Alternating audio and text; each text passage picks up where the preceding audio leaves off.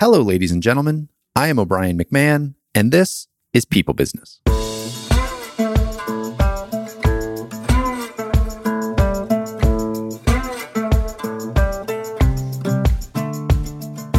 Every business is in some way a people business. From Silicon Valley to the restaurant down the street, every business relies on groups of people working together toward a common cause. That's no easy task. While the world around us has evolved into a high-tech, interdependent matrix, our individual software is largely the same as it was 10,000 years ago. We are social, emotional animals balancing a need to fit in with a desire to stand out. This is a show that explores individual and interpersonal dynamics, helping you become your best self while making the most of your business and the people in it. If you enjoy this episode, make sure to subscribe so you can stay up to date with future guests. That's it. Enjoy the show. In this episode, I'm joined by Nicole Dessain, founder and chief experience design officer at Talent Imperative.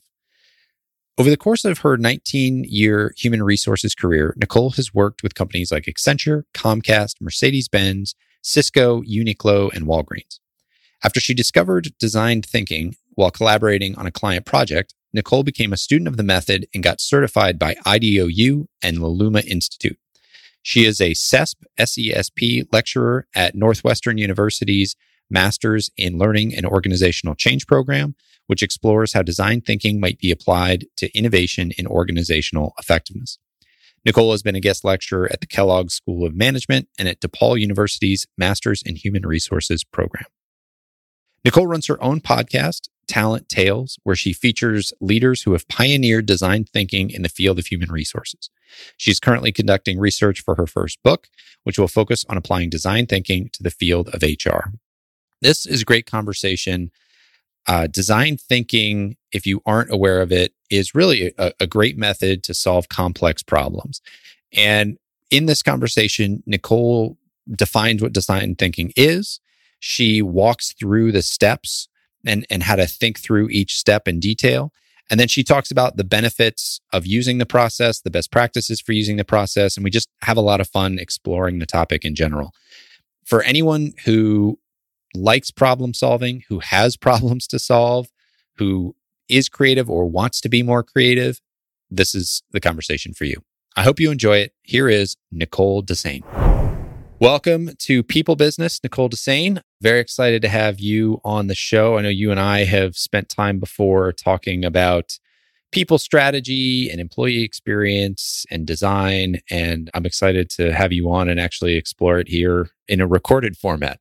Thanks for having me. I'm excited to be here. So I'd just like to kind of start at the beginning and just establish, who you are and where you come from. So what is Talent Imperative and what do you do? Yeah, we are an employee experience design consultancy, and so we help organizations to become more people-centric, in a sense. So that ranges from consulting to design capability building for human resources to leadership enablement. Right now, hot topics are, redesign of how work gets done and integrating DEI. And how did you come to this work? Like what drew you to this? So my entire career has been in talent. I've been both in-house as well as a former Accenture consultant and now an entrepreneur. So talent has always been what I've been advising internally and externally on. So 6 years ago, I discovered design thinking on a talent acquisition project with a client.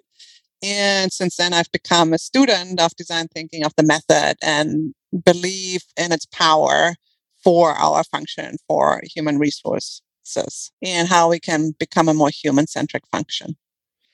And this is going to be an interesting conversation. I always like these conversations, but especially because of another conversation I've had. So I was interviewing Claire Hader, who is CEO of two companies, Wonder and Pattern. And we were talking about the future of work. And she was talking about how the future of work and really the future of human resources, of the people function, is centered around employee experience and design thinking. And it was interesting. We got into it. It was only a small part of our conversation, but it's something that I've thought a lot about since. And I wanted to bring you on to really explore design thinking and what it is, because I think it's a buzzword that people have heard of. They may have even heard of the steps, but I don't know that anybody, not anybody, obviously some people do, but there are many people out there who don't know how to harness it, when to harness it, you know, what that work would actually look like. So I guess just to start out, what is design thinking? How do you describe design thinking to somebody who doesn't know what you're talking about? So the definition I use is that design thinking is a set of human-centered methods and mindsets used for complex problem solving and surfacing innovation. So that's sort of the one sentence description I use. And is this any problem? Or complex is there problem? So we use design thinking when we want to tackle what's called wicked or complex problems. So if you have a very simple decision process or project, like implementing a technology solution, for example, it's a fairly straightforward process. You don't need to apply design thinking. Design thinking really shines when we don't know the answers, and there's so many things going on. And so the future work or the transition to hybrid right now is the perfect example. It really lends itself to things where the playbooks we have used in the past need to be completely reimagined because nobody has the answers. So that's where it really shines. So that's where you would apply design thinking. So I like the technology analogy because it's like you want the companies who built the technology to use design thinking to build the best user-centric technology. But as you are evaluating which of the three companies you're looking at might be the right fit for your business, you're making a fairly straightforward decision there. Yeah, I mean, yes and no, because it could be much more complex analysis that led you to these three people or these three companies. But then, I mean, when you implement the technology in your organization, right? It's a fairly straightforward process. Most technology companies have sort of a out of the box, approach.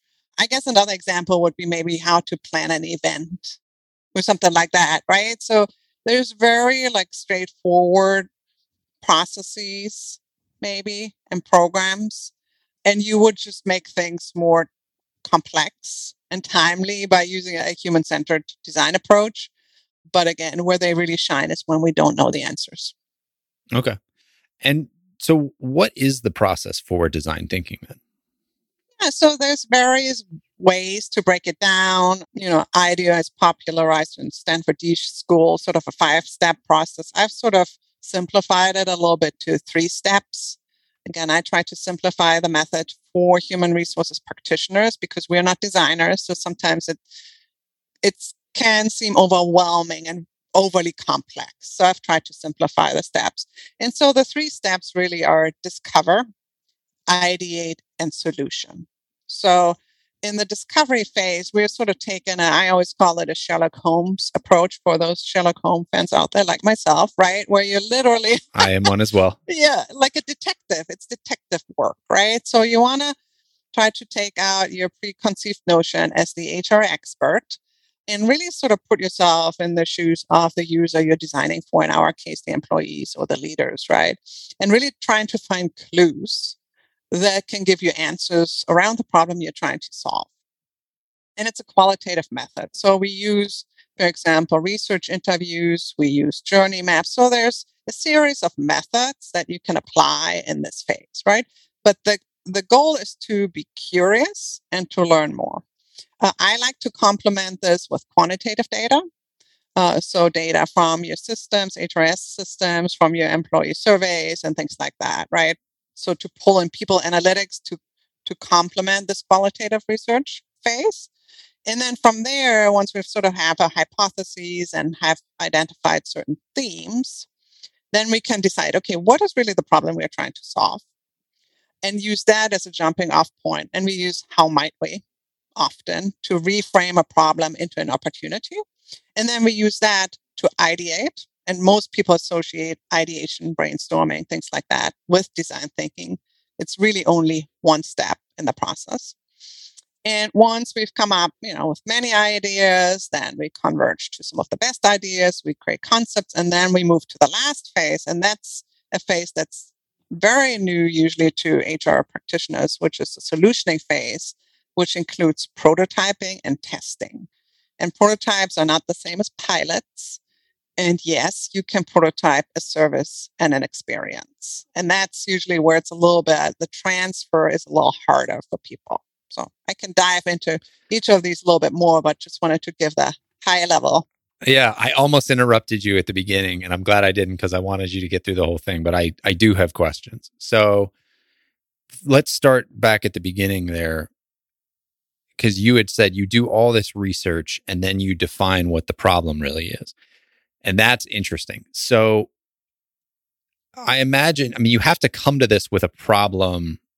You wouldn't be doing this work if you didn't have some kind of problem from the very beginning. But yet there's a point in which you reassess the problem and redefine the problem. Can you just talk to how that works and what that process looks like and why you do that? Yeah. And, there's a saying in design thinking that, we want to stay in the problem space longer than what feels natural. And sometimes when we're in a business environment, we're not rewarded and taught to do that, right? Because we're taught and rewarded to solution, right? And solve a problem quickly and not to kind of linger and really marinate in what the problem is. So to your point, so it's a little bit unlearning and relearning of how we approach this phase. And to your point, yes, we're going in with some sort of I would call maybe hypotheses, or some area where either there is a pain point that has been voiced by leadership or maybe from employee engagement data, right? So we know maybe there's an area, a broad area, that's a pain point, right? That could be in recruiting a certain workforce. That could be in creating more inclusive culture, or right? So like a broad topic. But then sometimes we tend to assume we know what the actual problem is. And that comes from, us again in our little ivory towers, thinking we know what our employees think. And more often than not, believe it or not, when I go through these activities with HR teams, they say to me, this is the first time I've actually talked and interviewed an employee about this. So think about that.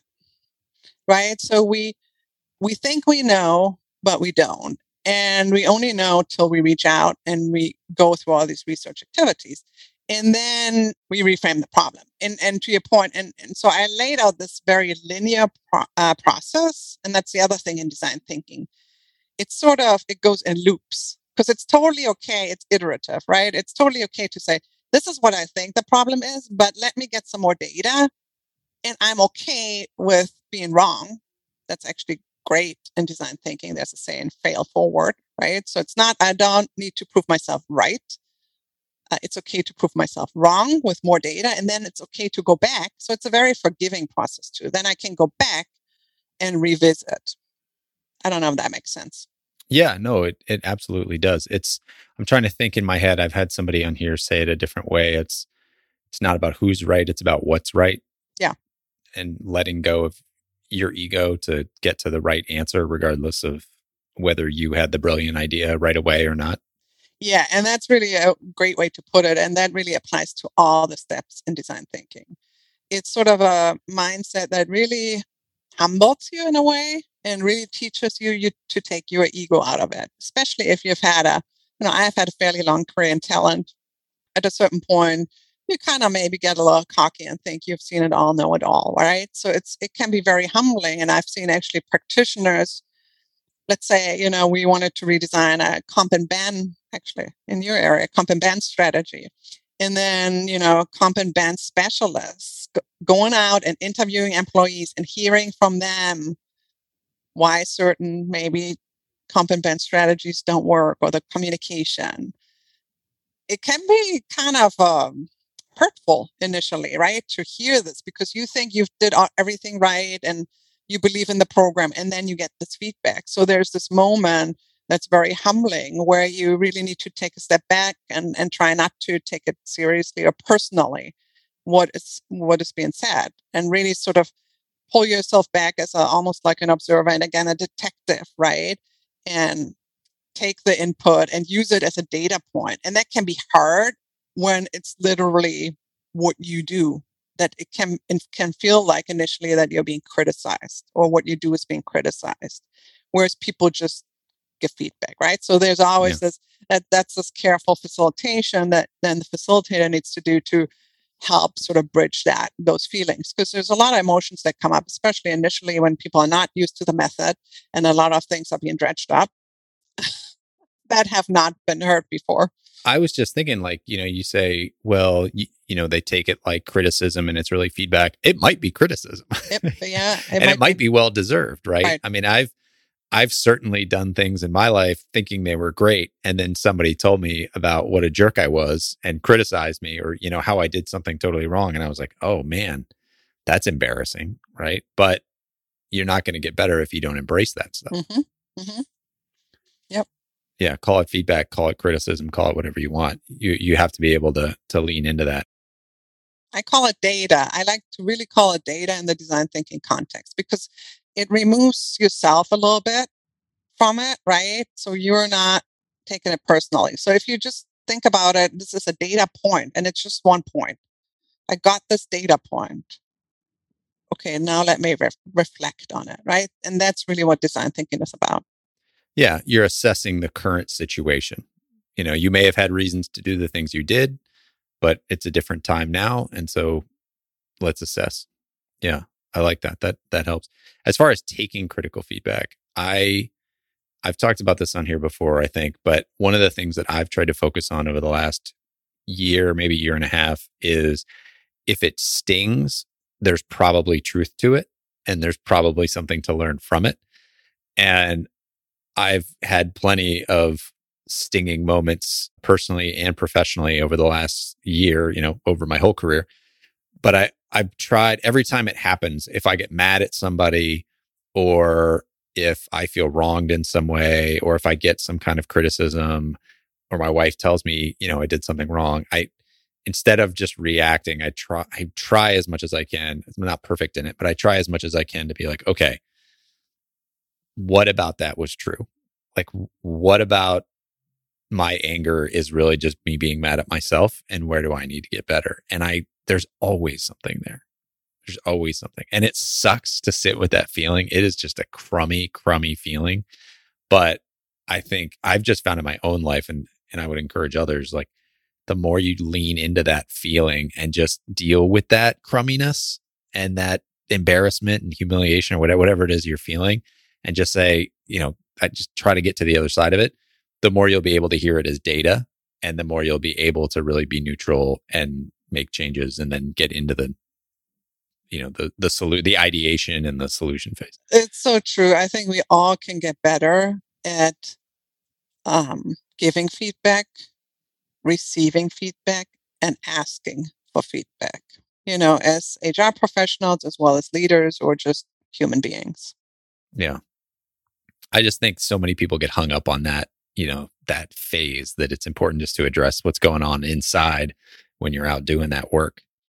So, you know, we talked about too, I think just to sort of maybe a segue off of this, but still related, is you mentioned it's not about who's right, it's about what's right, and that it's people are working differently, they're working more collaboratively. How do you foster the right kind of teamwork going into a design thinking project? Yeah, and that's such a great point. And that's why I really highlight in the definition, design thinking is a mindset, a set of mindsets and methods. Because if you just focus on the methods, it won't be sustainable. So what you need to cultivate within yourself, I always recommend start with yourself first, create some micro habits around these mindsets and design thinking, which are curiosity, empathy, co-creation, creativity, and experimentation. Those are some, you know, right? So how can you practice it yourself? Then maybe use some little exercises to do it in a team meeting. Let's say do a little, in your next team meeting, do a little ideation activity, and then take it to the next step and maybe integrate it into a project. But there are actually, and I've been thinking about that a lot because I'm actually writing my first book, and it will be about design thinking and human resources. So I'm researching a lot around culture and mindsets that need to be there, to your point, to enable this method to take hold and be sustainable in organizations. And, you know, some are around embracing a human-centric, a human experience mindset, creating psychological safety, creating or embracing a problem mindset versus a solution mindset. We talked about that. Embracing experimentation. Those are some of the co-creation. So those are some of the cultural features that need to be there so design thinking can actually mechanically work. I think the mindsets are important. I'm a big fan of priming your mindset for whatever the thing is that you're doing. So what, could you run through what those 5 are again? Yeah. So curiosity, empathy, co-creation, creativity, and experimentation. And how are you setting? So you go into a company, they hire you to come in and help on a project. How do you prime that from the beginning? How do you get everybody on the team on the same page? Yeah, and that's a journey. As a consultant, of course, I say this is a journey and it depends. So with design thinking, the most impactful is really to do it.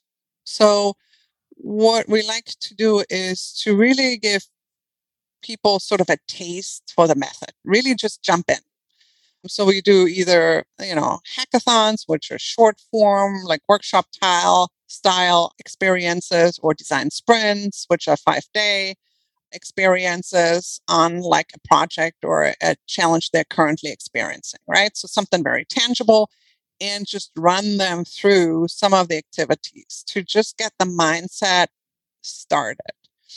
And from there, my experience is it's also usually a cross-functional experience. And that's the feedback I get oftentimes as well, that, oh my God, this is the first time I've co-created or worked together with everybody.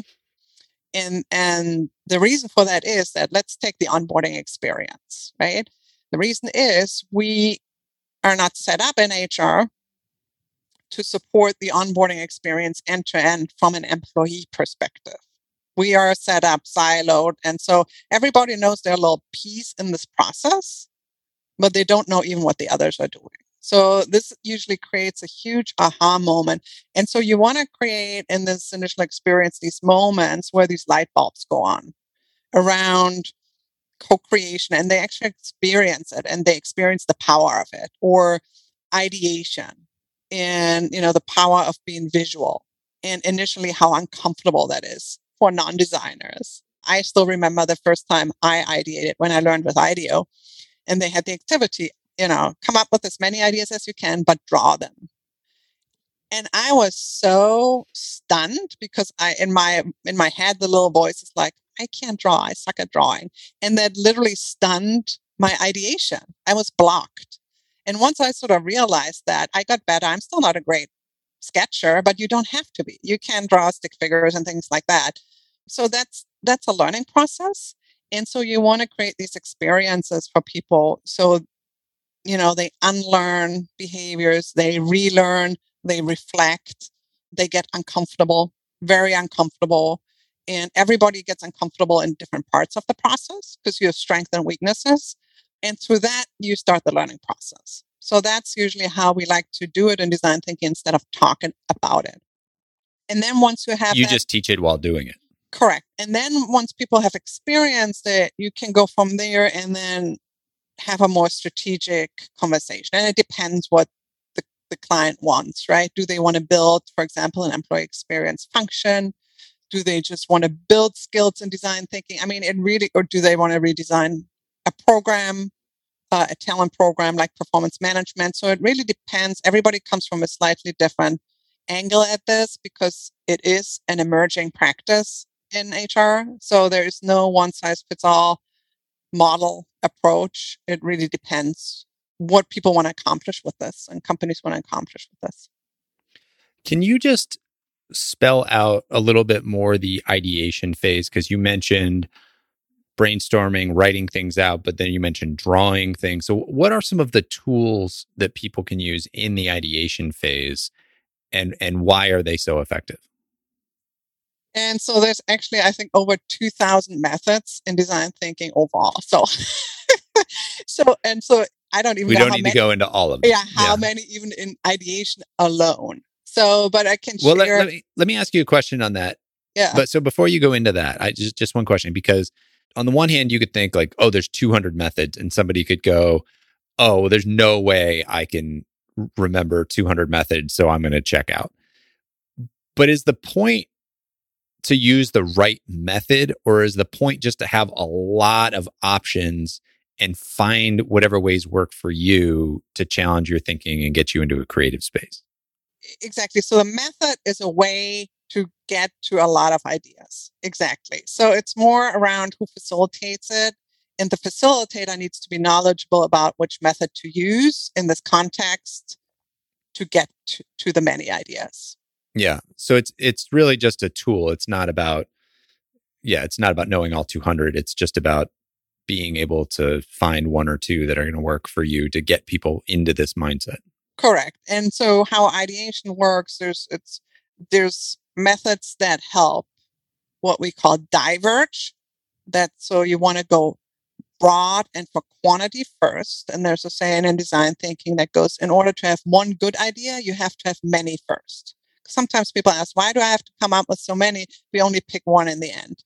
Because, and there's cognitive science and neuroscience behind it, is if we just come up with a few, they're very surface level ideas that are already top of our mind.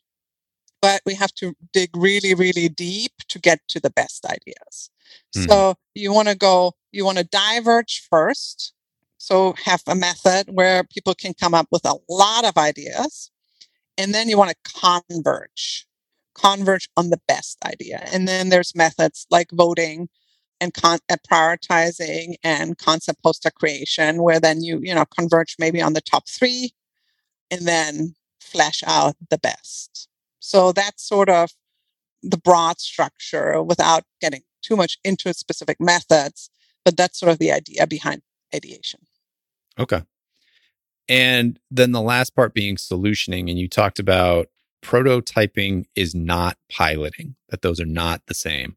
I found that to be a very interesting comment. Could you expand on that? Yeah. So first of all, let's talk about what is prototyping. And so a prototype is, a lifelike facade. That's sometimes how it's designed. A lifelike facade of what the final solution might be. There can be three levels of prototyping. So low fidelity, mid fidelity, high fidelity. So a low fidelity prototype, and we move from low fidelity to high fidelity. And the idea is low fidelity prototypes don't have a lot of investment, both time and money, right? So think a low fidelity prototype of a app on a phone could be just a paper cutout, and you draw like buttons, and explain what it is. And then you move to more like wireframe designs and then, real app design as you go along in the prototype. But so the idea is to create something or an aspect of your solution that your users can interact with. And that's also the difference to sort of a pilot or just a PowerPoint presentation where you show them and you ask, what do you think? Right? It needs to be interactive. So they can interact with the solution or the part of the solution and give you feedback, or you can also observe what they're doing, where they're stumbling as they go through it. And they can talk you through it, and you can observe what they're doing, right? If they're trying to find a button and they're like, wait a minute, I don't know where the button is, right? You can observe that and you want to note that down, right? And again, the goal of prototyping is not to prove yourself right, because also you want to find the flaws in your solution early on. Because as you move to the next level of fidelity, you don't want that to be costly. Yeah, to your point, there's more investment as you move down. So you want to solve as many problems as cheap as possible. Correct. And then when you get to implementation, that's when you can pilot and then roll out, right? So it's sort of a precursor to a pilot. Now so this is pretty easy to understand for an app or product, right? Like a cup or whatever and an app. it gets a little bit harder to conceptualize when you talk about prototyping a service or an experience, which that in human resources is mostly what we do, right? So there, what you can do, and so in service design, you can use role plays, for example, to sort of create scenarios and interactions, and then have people or test, users test the experience by interacting in this sort of role play scenario. So that's, for example, a way how you can prototype an experience or a service. So would you bring in the people who would actually experience that service and have them test the prototype? Yeah, correct. They'd walk through a very rough mock-up of what that experience would look like. Correct. So for example, I can give you an example. So with one client, we redesigned the new hire's first day experience, right? So we brought in as test people, recent new hires. So people who were recently hired. So that experience is still fresh in their minds. And then we brought them sort of in the room so that it was sort of a 30-minute facilitated interview, but they were interacting with actors, right? So one was the manager, one was a buddy, one was the IT guy, as they went through the day. And we had to mimic the day, right? Usually it's a full day experience. So how did we show it, give a sense of time? So we put sort of timestamps on the wall. And then also the person they interacted with said, now it's 10 a.m., right? So you have, that's like the low fidelity. And then also, they had little name tags where they said, I'm your buddy, so mimic that. Another thing was that they wanted to give the new hire a tour of the building, but we couldn't do that in the 30 minutes. So they actually printed out the different rooms and put it sort of as a gallery on the wall and walked them through. And so they could react to that and say, well, I would actually add that as a stop and this shouldn't be a stop, right? So So I think maybe that helps explain a little bit the interactive nature of it. And so they would walk through this experience, and there was sort of one person who was not an actor, but they were sort of the guide. So they guided them through and unobtrusively asked sort of prompting questions, right? When they saw the person sort of stumble or, I don't know, grimace, they would like jump in and say, okay, how did that make you feel or whatever? And then we had observers, the rest of the team, who would take notes and observe this whole scenario unfold with the different people that were going through the prototype experience. Very interesting. Yeah. I thank you for that. That makes total sense when you explained it, but I was stretching my brain trying to figure out what the difference between the two would be. But I like that you eventually prototype your way to a pilot. Mm-hmm. Correct. So the next steps for them then for the client was, after that, they had sort of a framework, and then they actually did pilot it with the next new hire class.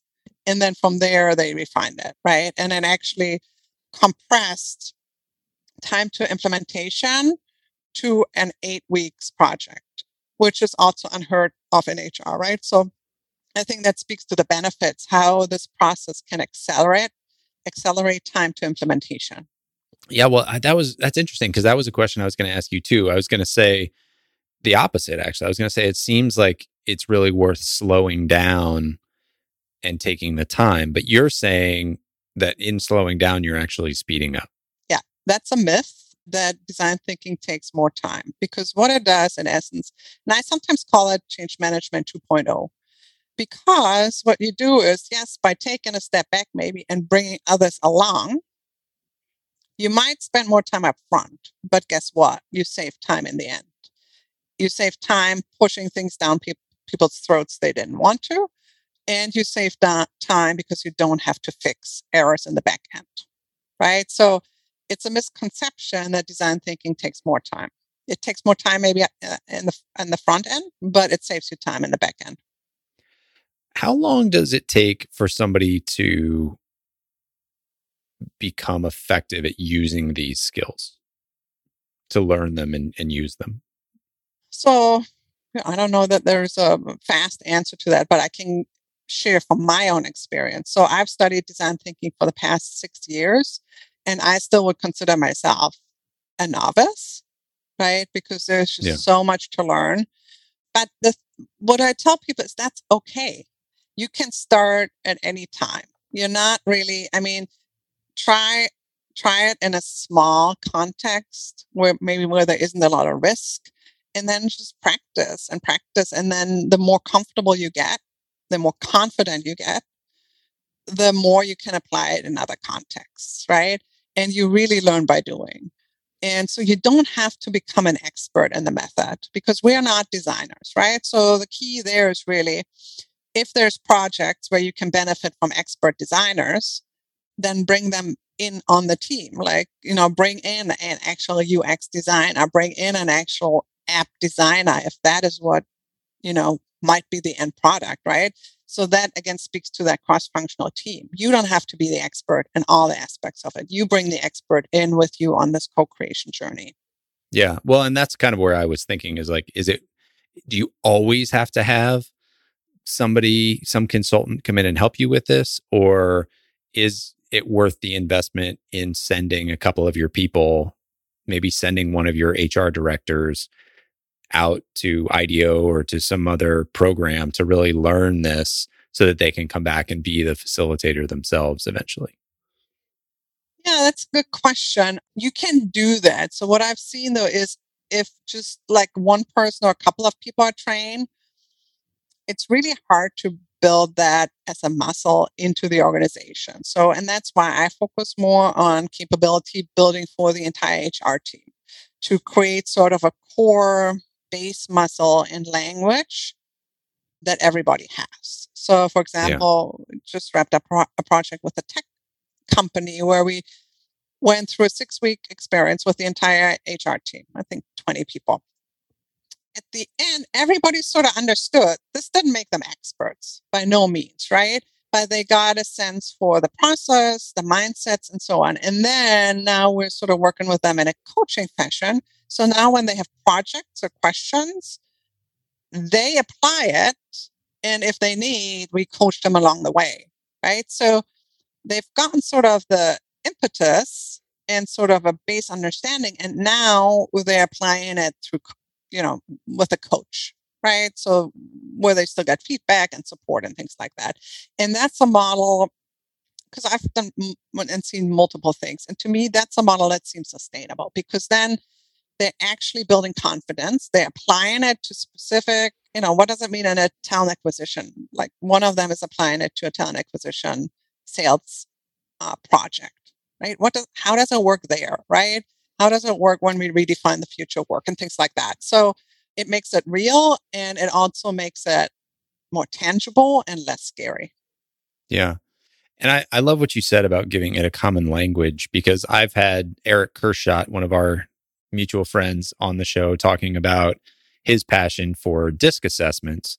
But we talked about all different kinds of assessments. And one of the things that he said is, it matters a little bit about which one you use, and he would argue for DISC, but what it really gives you, whichever one you use, is it gives you a common language, and then it allows you to dive into difficult situations or problems and all be talking the same language, and just how important that is when you're solving problems. And I think about that a lot with frameworks, because, a lot of us, we read a lot, we study a lot, it's easy to be out in the world hearing this person's framework and then that person's framework, and somebody else has a totally different framework. And it's not that any one of them is wrong. It's just that it's different ways to approach the problem, kind of like your 200 ways to ideate. And I think it's important for teams to define which frameworks they're going to use, because the frameworks then create the language and then allow you to solve the problem. No, that's a great way to put it. Absolutely. Yeah. I think about that just in my own life of like, okay, God, I've read all these books, everybody's telling me to do this or that or the other thing. Like, which are the few key frameworks that I'm actually going to follow? I'm interested in learning others, but which are the key ones that I'm going to follow? And that's actually why I think I like design thinking, because I'm pragmatic like that too. I'm of the opinion to use the methods or frameworks that work in that context, right? I'm all about impact. But so that's why design thinking, I think, resonates most on other frameworks with me, is that the mindset of the method, the mindsets are timeless. And the mindsets really bring us back to what's fundamentally important in human resources, and that's the human. And that is a very contemporary approach, but for many organizations, unfortunately, a very novel approach. So I think if we bring it back to the human, and employee experience, of course, is trending as a trending term that's closely associated with it. And you just apply and live even just the mindsets and change your behaviors a bit along those mindsets in HR, even that can have an impact. I don't care if you use all these fancy methods. I care if you shift your mindset to curiosity, empathy, co-creation, creativity, and experimentation. Is that how you would define a human experience mindset? Because you mentioned that earlier, and that was a question I wrote down that I wanted to ask you is how do you define that? What is a human experience mindset? It's kind of interesting because one of my taglines is, or my tagline in Talent Imperative is, let's bring the human back to human resources. And so actually a couple of years ago, I lectured at DePaul to, Masters in Human Resources Management students there. And I asked them that question. I asked them, what do you think are the barriers to bring in a human-centered approach to human resources? And they came up with the three Ps. And I'm like, I'm going to trademark that, what you guys told me. So it's kind of interesting because to hear it from students, right, from that generation. And so the three Ps they came up with was policy, process, and profits. And if you think about HR historically, that's what the function was there for. And that's why I'm saying we need to bring the human back to human resources and center the human over profits, process, and policy. I know that sounds very radical, but I love that.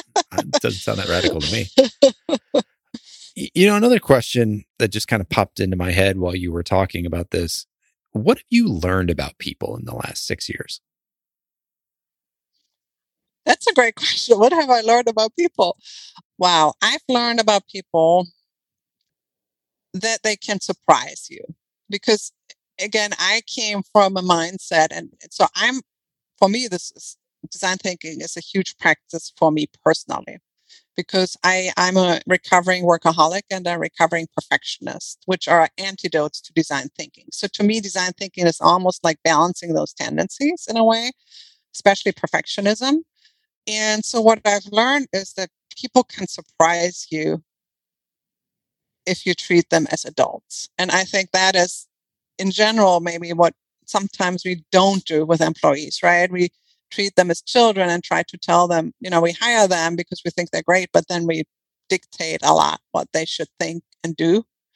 And I think people surprise you when you treat them as adults. And what does it mean to treat somebody as an adult?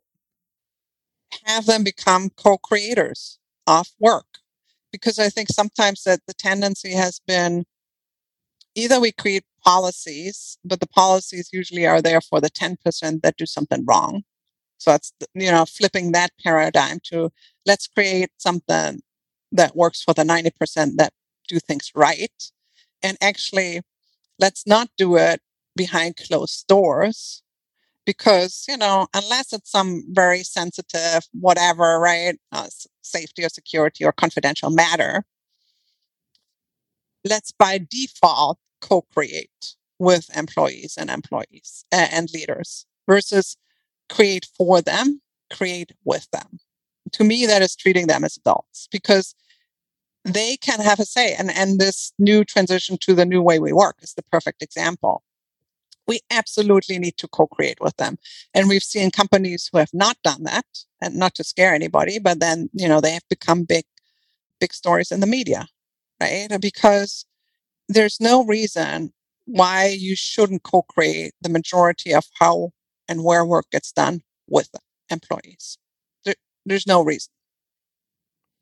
And also, by the way, treating them as adults means no, not everything what you tell me will get implemented, right? Because we go through the process of let's figure out what it is, but then it needs to be viable, feasible.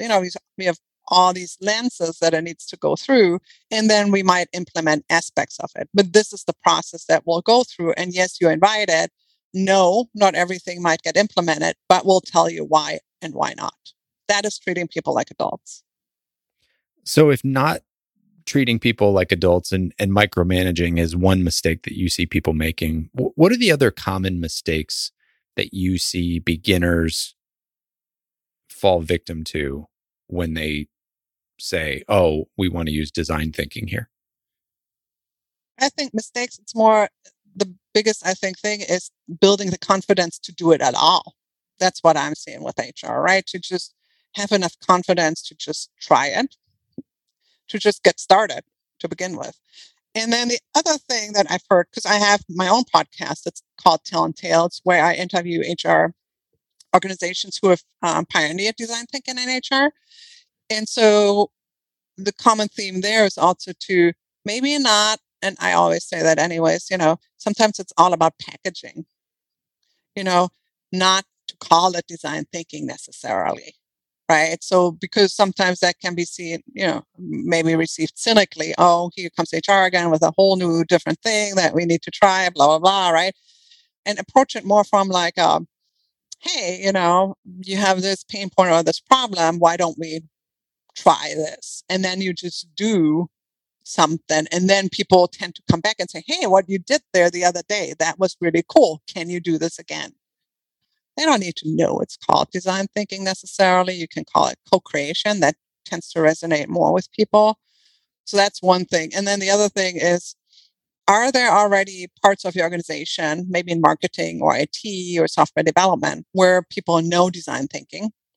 So you could work with those leaders and have that sort of as your pilot project, right? Because it can also be hard to explain to others what that process is. But if they already understand agile methods or design thinking, and you just say, let's apply it to a talent or people challenge, it's usually like a very transfer versus, you know, trying to convince people from scratch. And then again, you build up those wins and those people talk about it, and then that spreads. So those are some of the themes that I've heard in my interviews. You know, you said it's not so much that they make mistakes, it's just that they don't get started. They have misconceptions. What are the misconceptions about design thinking? That's for designers. You know, I'm not creative. I'm not a designer. How does it apply to what I do, right? So those are some of the barriers. So that's why I dedicate my work to overcoming that. That's why I founded the HR Hackathon Alliance a couple of years ago, which is literally bringing sort of a design thinking light method to the community so they can they can experience it and get inspired to learn more. So it's really this upfront barrier and misconception around my own capability. I'm not creative. And then how does it apply to what I do in HR? You've obviously done this a lot with a lot of different clients. Do you have an example maybe of where a group was a little apprehensive and wound up having a great experience and shortening their timeline, and like that you could just walk through a prototype, if you will, of what this might look like? Yeah. One experience was a client who wanted to build or experiment with employee experience. So they had sort of gone through the process of identifying sort of employee life cycle stages, they called it, 8 of them. And then we helped them, or we created sort of a prototype of agile HR teams of 3 of these life cycle stages and ran cross-functional HR teams through, you know, defining this stage from an employee perspective and then ideating solutions around it, right? So the first workshop was really that whole empathy and putting yourself in the shoes and looking at your process from the employee's perspective. And so that was really hard. So this first workshop should really help shift the mindset from, you know, I work the HRIS to get this person onboarded to, what is really their end-to-end experience and what are they thinking along the way? And how is what I do impacting, you know, the hiring manager or things like that, right? And to really shift that mindset from a process to a sort of experience and empathy mindset was really hard for people. But then by the second workshop, they really embraced that. And then in the second workshop, when we got sort of more to the ideation and prototyping, then the initial sort of scary thing was the drawing of ideas, right? And so overcoming that initial resistance. And then creating the concept, sort of poster and visualizing it. And to me, the most, so, and then we interviewed people at the end because we wanted to understand what they felt as they went through it. And some of the stories were like, to me, the most impactful. You know, somebody who at the beginning of the first workshop barely felt they could speak up and had a voice. At the end, they were up on the flip chart, crafting the prototype for everybody, right? And you could just see the personal change and journey and growth within just a few weeks in that person. To me, that's worth everything, right? Yes, the big organizational change and shifts as a strategist, which I am, are always interesting to me, but to see the very personal impact and how that person felt empowered and really had a new love for their job in HR. And I hear that a lot from HR people. They finally feel like they're, through this process, given permission to do what they signed up to do when they entered HR. But then, you know, all the other P's, right? They experience all the barriers as they advance through their career, and that this is almost liberating them again to be human-centered and to really serve the employees. So that to me is the most rewarding when I see that sort of light switch go on and people going through this very personal transformation and mindset and behavior change, because that ultimately can be sustained more than any method they might learn. Have you ever taken improv classes? No. So this is on my list because I should. So storytelling is also actually a design thinking sort of practice, because all the phases need to be tied together by visual and verbal storytelling. And that's an area I'm personally weak in. I think it's because I'm German. But we're not a country of storytellers. So that's something, you know, I tend to practice. And I think the improv would be great for that. So that's on my personal bucket list. But yeah, there's a connection between improv and creativity. So definitely recommend those two go well together. Mm-hmm. Well, it's just, so I took Improv A at Second City here in Chicago, which was a fantastic class. And I wish I could have kept on going. But as you're talking about what you've seen happen with people where, you know, they were a little bit shy and by the end, they're the one up at the flip chart, you know, animated. That happened almost every day for the, whatever it was, 8 or 10 weeks that I took this course. It was, you know, you could just see people come out of their shell. And it was a lot, you know, improv is based on a lot of the principles that you talked about with design thinking. It's based on co-creation, creativity, experimentation, empathy, and curiosity. I mean, it's all of those are in there. And it's funny because, you know, they have different games and tools that they use to get people into an uncomfortable position where it forces your brain to shut off and just be present and in the moment and allow the creativity to come through you. And it's funny that it's, you know, geared towards a totally different outcome, but the process is almost identical, at least from my very limited experience.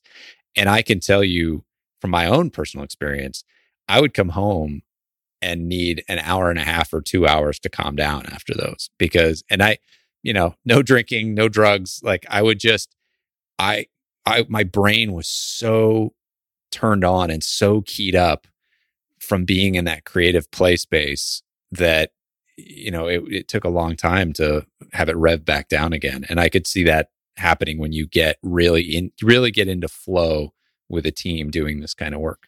Yeah, and that's a good point. Actually, there's a lot of research around the importance of play at work, which had been shunned, right? The word play and work don't go together, and it's kind of poo-pooed. But so it's actually a common combination to use design thinking with improv, or like Lego series play has become very popular. So even hackathons are, so where there's a gamification component, are considered play as part of design thinking. So there's a lot of intersection between design thinking and other methods. Yeah. Well, and so much innovation in history has come from accidents. You know, maybe not from play specifically, but it comes from crazy intersections and accidents. And if you're structuring everything, you don't get those happy accidents. You know, you have to create a little chaos, let ideas collide to really innovate. We're coming up on time, and I could keep going on this, but I won't do that to you. What are you sick of talking about when it comes to design thinking? When it comes to design thinking, not so much. I was thinking more about sort of the current environment. I mean, okay. It is related to design thinking, but I've been thinking about, you know, this whole future of work and the media headlines that really use sort of language that's pitting organizations against employees. So you actually read words like the battle between managers and employees. And I think that really doesn't serve us. So maybe that's the tie back to design thinking, because it's not an us versus them. The employees want this, the managers want this, and now we have to go to war. I know it's clickbait, and it's really, I understand why they do it, but it really is doing a disservice, because what we should do is come together and co-create and use a design thinking, a human-centered mindset to co-create between all the stakeholders involved, HR, leaders, and employees, what this future of work looks like. So I'm sick of seeing that pitting against each other. And I would love to see more of a human-centered approach, a co-creation approach to the future of work. So my next question was going to be, what do you think we should be talking more about? But I think you just answered it. More of a human-centered co-creation approach to work. The last question that I ask most people on the show is, what in your mind is the purpose of business? Not to get too political. Because I think you can get political in this one. Take this however you want. But so I grew up in Germany. And so I come from a system of the system is called social capitalism, not to be confused with socialism. And so now I've lived in the US for the past 20 years, which of course we have another form of capitalism here.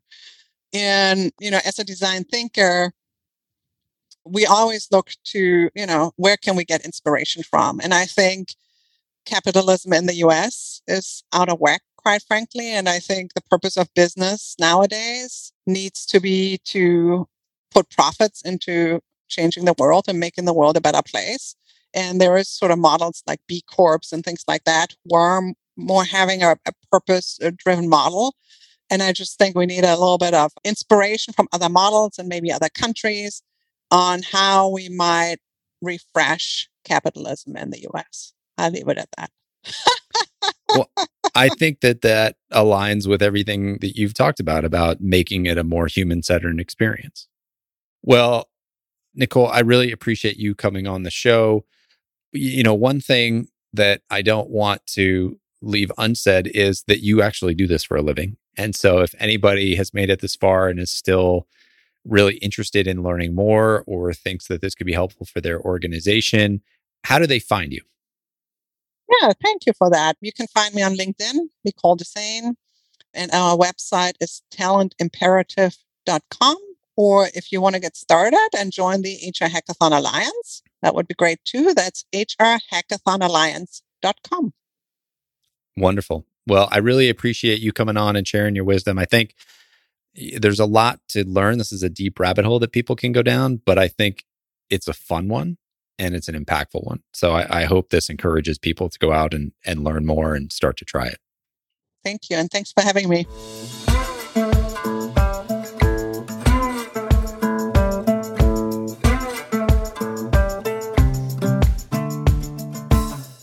Hey, folks, one last thing before you go. If you enjoyed the episode, make sure to hit subscribe so you can stay up to date with future guests. That's it. Thanks for coming. Go make the most of your business and the people in it.